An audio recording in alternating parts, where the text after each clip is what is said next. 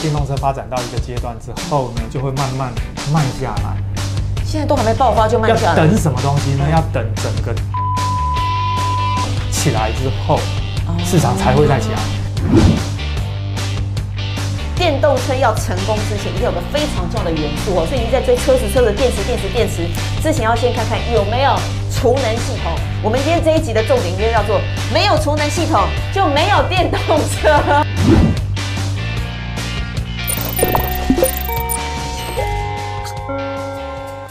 大家好，我是财经怡，欢迎收看《一起上课去》，记得按订阅、分享、打开小铃铛，还有还有，欢迎加入会员哦。一起自由可以看部分的影片，一定自由可以看全部的影片，还可以拿讲义。欢迎成为自由女神、自由男神哦！好，我们今天现场请到这位也是很自由的，很多人很喜欢他的，我们知识力的执行长曲博，欢迎！等等等，观众们大家好。好，我们今天来聊聊哈，这个是未来五到十年重点产业哦。虽然大家说现在台股看不到主流，操作很辛苦，但这肯定是主流中的主流，全球的主流——电动车。好，电动车呢，这个曲博之前帮我们开示过。我们这样讲另外一个重点哈，就是一个电动车有一个领先指标哈。电动车要成功之前，一定有个非常重要的元素哦。所以你在追车子，车子电池、电池、电池之前，要先看看有没有储能系统。我们今天这一集的重点应该叫做：没有储能系统就没有电动车，好不好？金句写下来：没有储能系统就没有电动车。这个逻辑要怎么看？对。我先提一下，刚刚啊，这个庆怡谈到这个投资啊，嗯、其实我的投资理念都是长期，都长期，因为产业趋势一定是长期。我也是长期，因为每天买进买出，嗯、坦白说真的很难赚钱。嗯，这个我跟很多嘿，我跟很多大户聊过，嗯、大家的感想都一样，你可以赚到一些小的。但最后可能一不小心滑一跤，就全部都吐光。嗯，可是趋势抓对，对，时间拉长，对，最后一定会赢。重点是趋势要抓对，然后价格要买对，然后时间拉长，有耐心哈，就会成为赢家。通常就是耐心，然后你要有信心，信心，因为你知道市场的消息太多了，你很容易，他今天充满信心，明天说啊啊，昨天是不是买错了？拜托，你的信心也太脆弱、太薄弱了吧哈？那你要够了解，信心怎么来？你够了解，你就会够有信心。好，所以这期仔细看。我们都在谈电动车，嗯，那电动车的发展不会像各位想象的，各位可能想的电动车发展是这样一路往上爆发性的成长，但实际上一定不会这样。实际上会是什么状况？实际上呢，这个电动车发展到一个阶段之后呢，就会慢慢慢下来。现在都还没爆发就慢下来。要等什么东西呢？要等整个电力系统跟储能系统起来之后，市场才会再起来。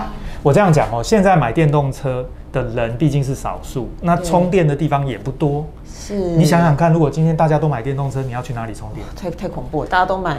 嘿，然后再来很麻烦的问题就是，我们现在尤其是台像台湾，根本没有充电的地方。前两天一个新闻，有一个电动机车的这个使用者呢，他在一楼的电动机车没地方充电，他从三楼外面拉了一条延长线到下面。被邻居骂死，可以这样子延长车拉下来。这个当然有危险，因为会 可能会烧起来，因为那个电流都蛮大的，那种充电电流都蛮大。哎呦，所以马上就面临这个问题啊，那他就怪他说，你怎么这么危险做这种事？充电。所以我想这个是机车还是小事？因为机车可以换电池。对。那如果是房车怎么办？对，房车没有电池可以换啊，你只能够充电啊。嗯，所以我简单举个例子哈，各位想象一下，这一栋大楼呢，地下室有一百个停车位。对，那假设你要装一百个电动桩，这很合理啊。对，假设大家都开电动车，我想每个人都要家里要配一支，不然你怎么办？回去总是要充电嘛，而且利用晚上时间充电，听起来也合理啊。隔一天一大早就充饱了就可以出门。嗯，好，问题来喽，一百支充电桩。假设一支充电桩在充电的时候抽一百安培，安培是电流的单位，那你这个地下室就要一万安培，一万安培的电从哪里来？重点是当初台电规划电力系统到你这一栋大楼的时候，它从来没有多出这一万安培。对，本来就没有规划电动车嘛。对，嗯，所以这是很严重的问题。你回头看一下，台湾有多少大楼都是属于这一类的，那怎么办？一头拉苦。对。所以呢，未来有几个重要的趋势。第一个，新建的大楼一定要事先规划电动桩，嗯，而且这种电动桩可能不是一只两只，可能每一个车位都要有，哇，或者至少是一定比例的车位一定要有，几百个了。嘿，随着时间越来越久，当然这个比例就会越来越高。对。第二个就是这个电，你今天跟台电说，我这栋大楼需要一万这个安培的电流，所以你呢就事先拉一万安培给我吧，这也是不可能的事。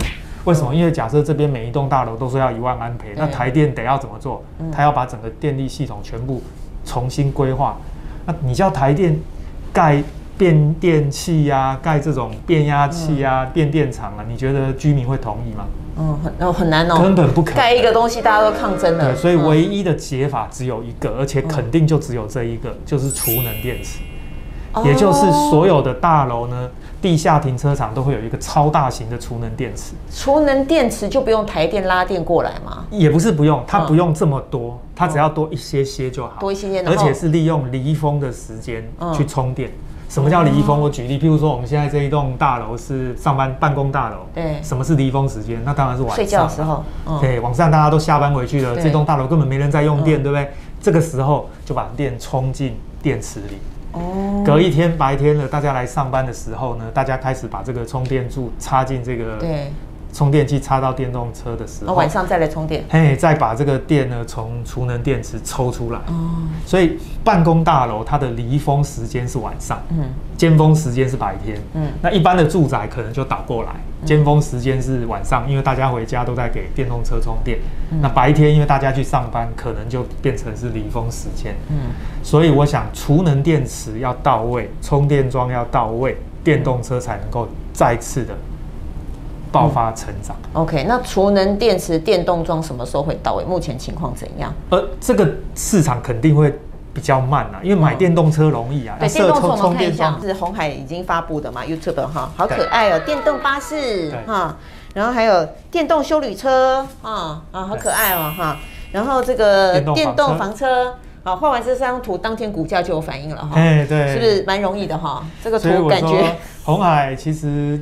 这个学到了马斯克特斯拉的这个画大饼的功力，画大饼的功力，行销功力，学到了这个苹果的库克，这个保密，这个故作神秘的这个功力，有那个精华都学到了哈，吸金功力增强。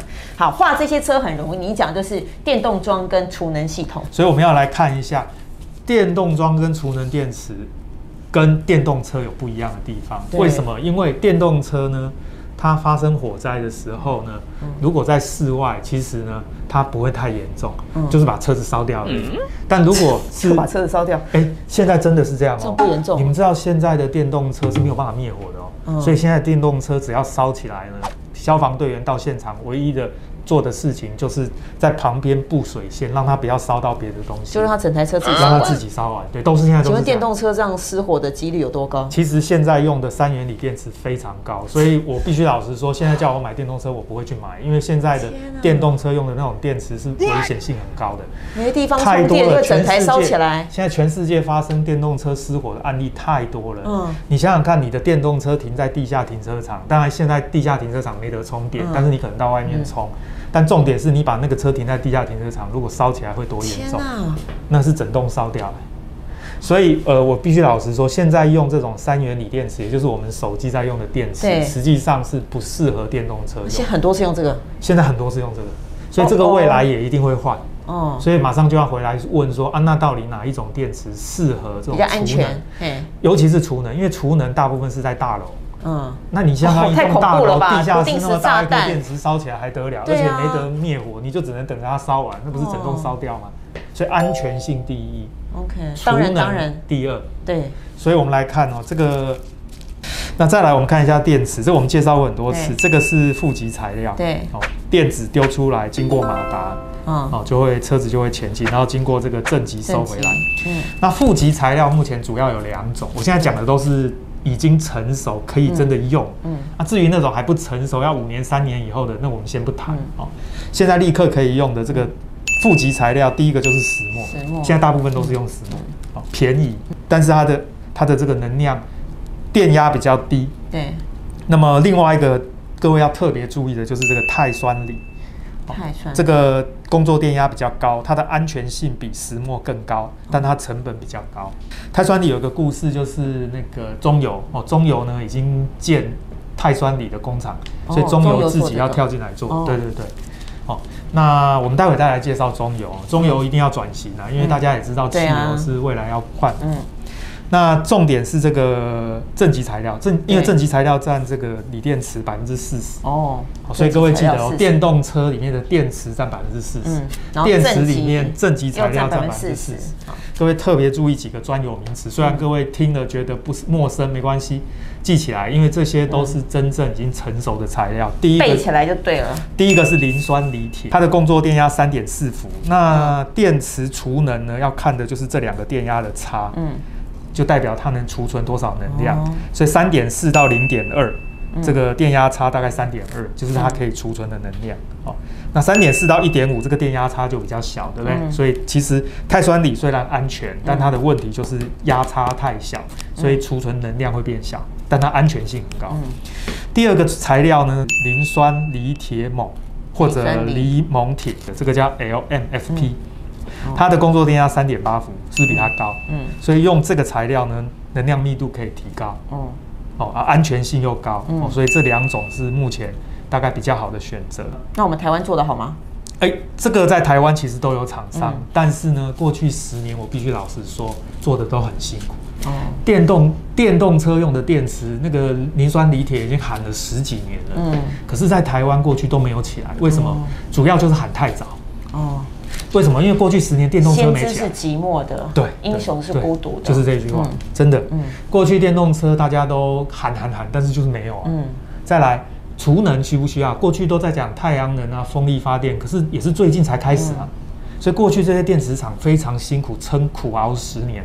但是我跟各位说，他们的苦日子过完了，嗯，所以未来这十年就是他们要翻身的机会。我没有说每一家都会翻身，所以你必须去评估每一家它的技术在这十年里面练功有没有练到位哦。所以这个关键、嗯、OK。所以磷酸锂铁锰这是一个，嗯、还有一个就是锰酸锂哦，这是第三种哦。还有第四种啊，因为它的电池结构跟这个不太一样，有一种叫做钒的溢流电池。嗯，这个材料呢是金属。嗯，那这种电池安全性非常高哦，而且使用寿命可以到三十年。所以非常适合做储能电池，嗯，但它的缺点是它的能量密度不够，嗯，所以你等于要更大的空间来放这个电池。所以这四种里面哪个最好？这个四种电池里面安全性最高的是钒异流电池，可是呢，因为它的体积太大，体积大，对，嗯，那以成熟度跟成本来说呢，最便宜的是磷酸锂铁，但是它其实因为它的负极只能配石墨。嗯，因为配这个的话，电压差太小，嗯，三点四到一点五，这个压差太小，能量密度不够，嗯，所以目前大部分是配石墨，嗯，啊，配石墨的结局就让这个电池呢，它还是有一点点燃烧的风险，OK，它燃烧的风险大概是现在的三元锂电池的十分之一，但是不是非不是百分之百安全了，嗯，所以如果你要更安全，大概就是用这个磷酸锂铁锰，嗯，去配这个钛酸锂，哦，它配它也可以，对。也是比它安全，它被它呢更安全。最近大陆很多券商都出报告在谈这个材料。哦。大陆券商的报告都写得非常的专精。各位，这种材料，我想，因为我们不也不方便去推荐什么股票，各位去 Google 一下，你去查这些材料，哪些公司在做，然后再一家一家去研究，说，哎，它的东西是不是真的成熟？嗯。好，磷酸锂锰铁。对，然后再来才是这个锰酸锂，这这也是一个，然后再来钒异流电池。嗯，OK，给大家做参考。对，所以我想。大体上就是储能电池是未来非常重要的趋势，嗯，然后配合台电的这个整个电力系统，将来呢，储能电池起来了，嗯，充电桩就起来，嗯，电动车才会再次的成长。OK，所以我们投资上也可以先关心个储能电池这一块，理论上是。那接下来就是我们简单看一下中油，各位知道中油是一家老公司，啊，那这间公司到底要怎么转型？对，所以第一个呢，他们就开始在做这个所谓的传统加油站转型成传统加油站服务，加上电动车充电的服务。所以各位啊，以后到这个中油去加油的时候呢，它的加油站会分一半，一半是给电动车充电，一半是给传统传统的加油。好，问题来了，这个电动车要充电，这边是不是电流就会非常大？所以他就必须建制储能电池。哦，他也因为这样，所以他就跳进来要做电池，因为储能电池的量不小，对，所以就回到刚刚我们讲的，对，他呢目前已经开始建厂，要生产这个碳酸锂，因为它的安全性最高。OK，各位直接 Google 碳酸锂中油，你就会查到他们的公开招标单，因为它是国营企业。OK，原来如此。另外还有一个重点哦，磷酸锂铁这个材料虽然非常适合储能，哦，它有一点点燃烧风险，但是已经很低了哦，你只要适当的。配这个电源管理系统，其实它是安全的。嗯，但是磷酸锂铁有个问题，什么问题呢？就是全世界最大的厂商叫宁德时代。宁德时代哦，这个很有名啊。台湾的厂商完全不是他的对手，因为他做的品质好，这成本又低，你完全不是他的对手。嗯，可是呢，台湾有些。厂商是不可以用宁德时代的产品，嗯，譬如像中油，我就认为它不太可能用宁德时代的产品，哦、因为国营企业有一些规范，就不安宁了哈。这是有一些规范的。嗯、事实上，呃，确实在安全性上，哦，这个某些特殊比较敏感的这个公司或产业，确实是可能会用台湾本土。哦，我觉得这就是台湾本土厂商的机的机会。台湾的厂商不大，你只要。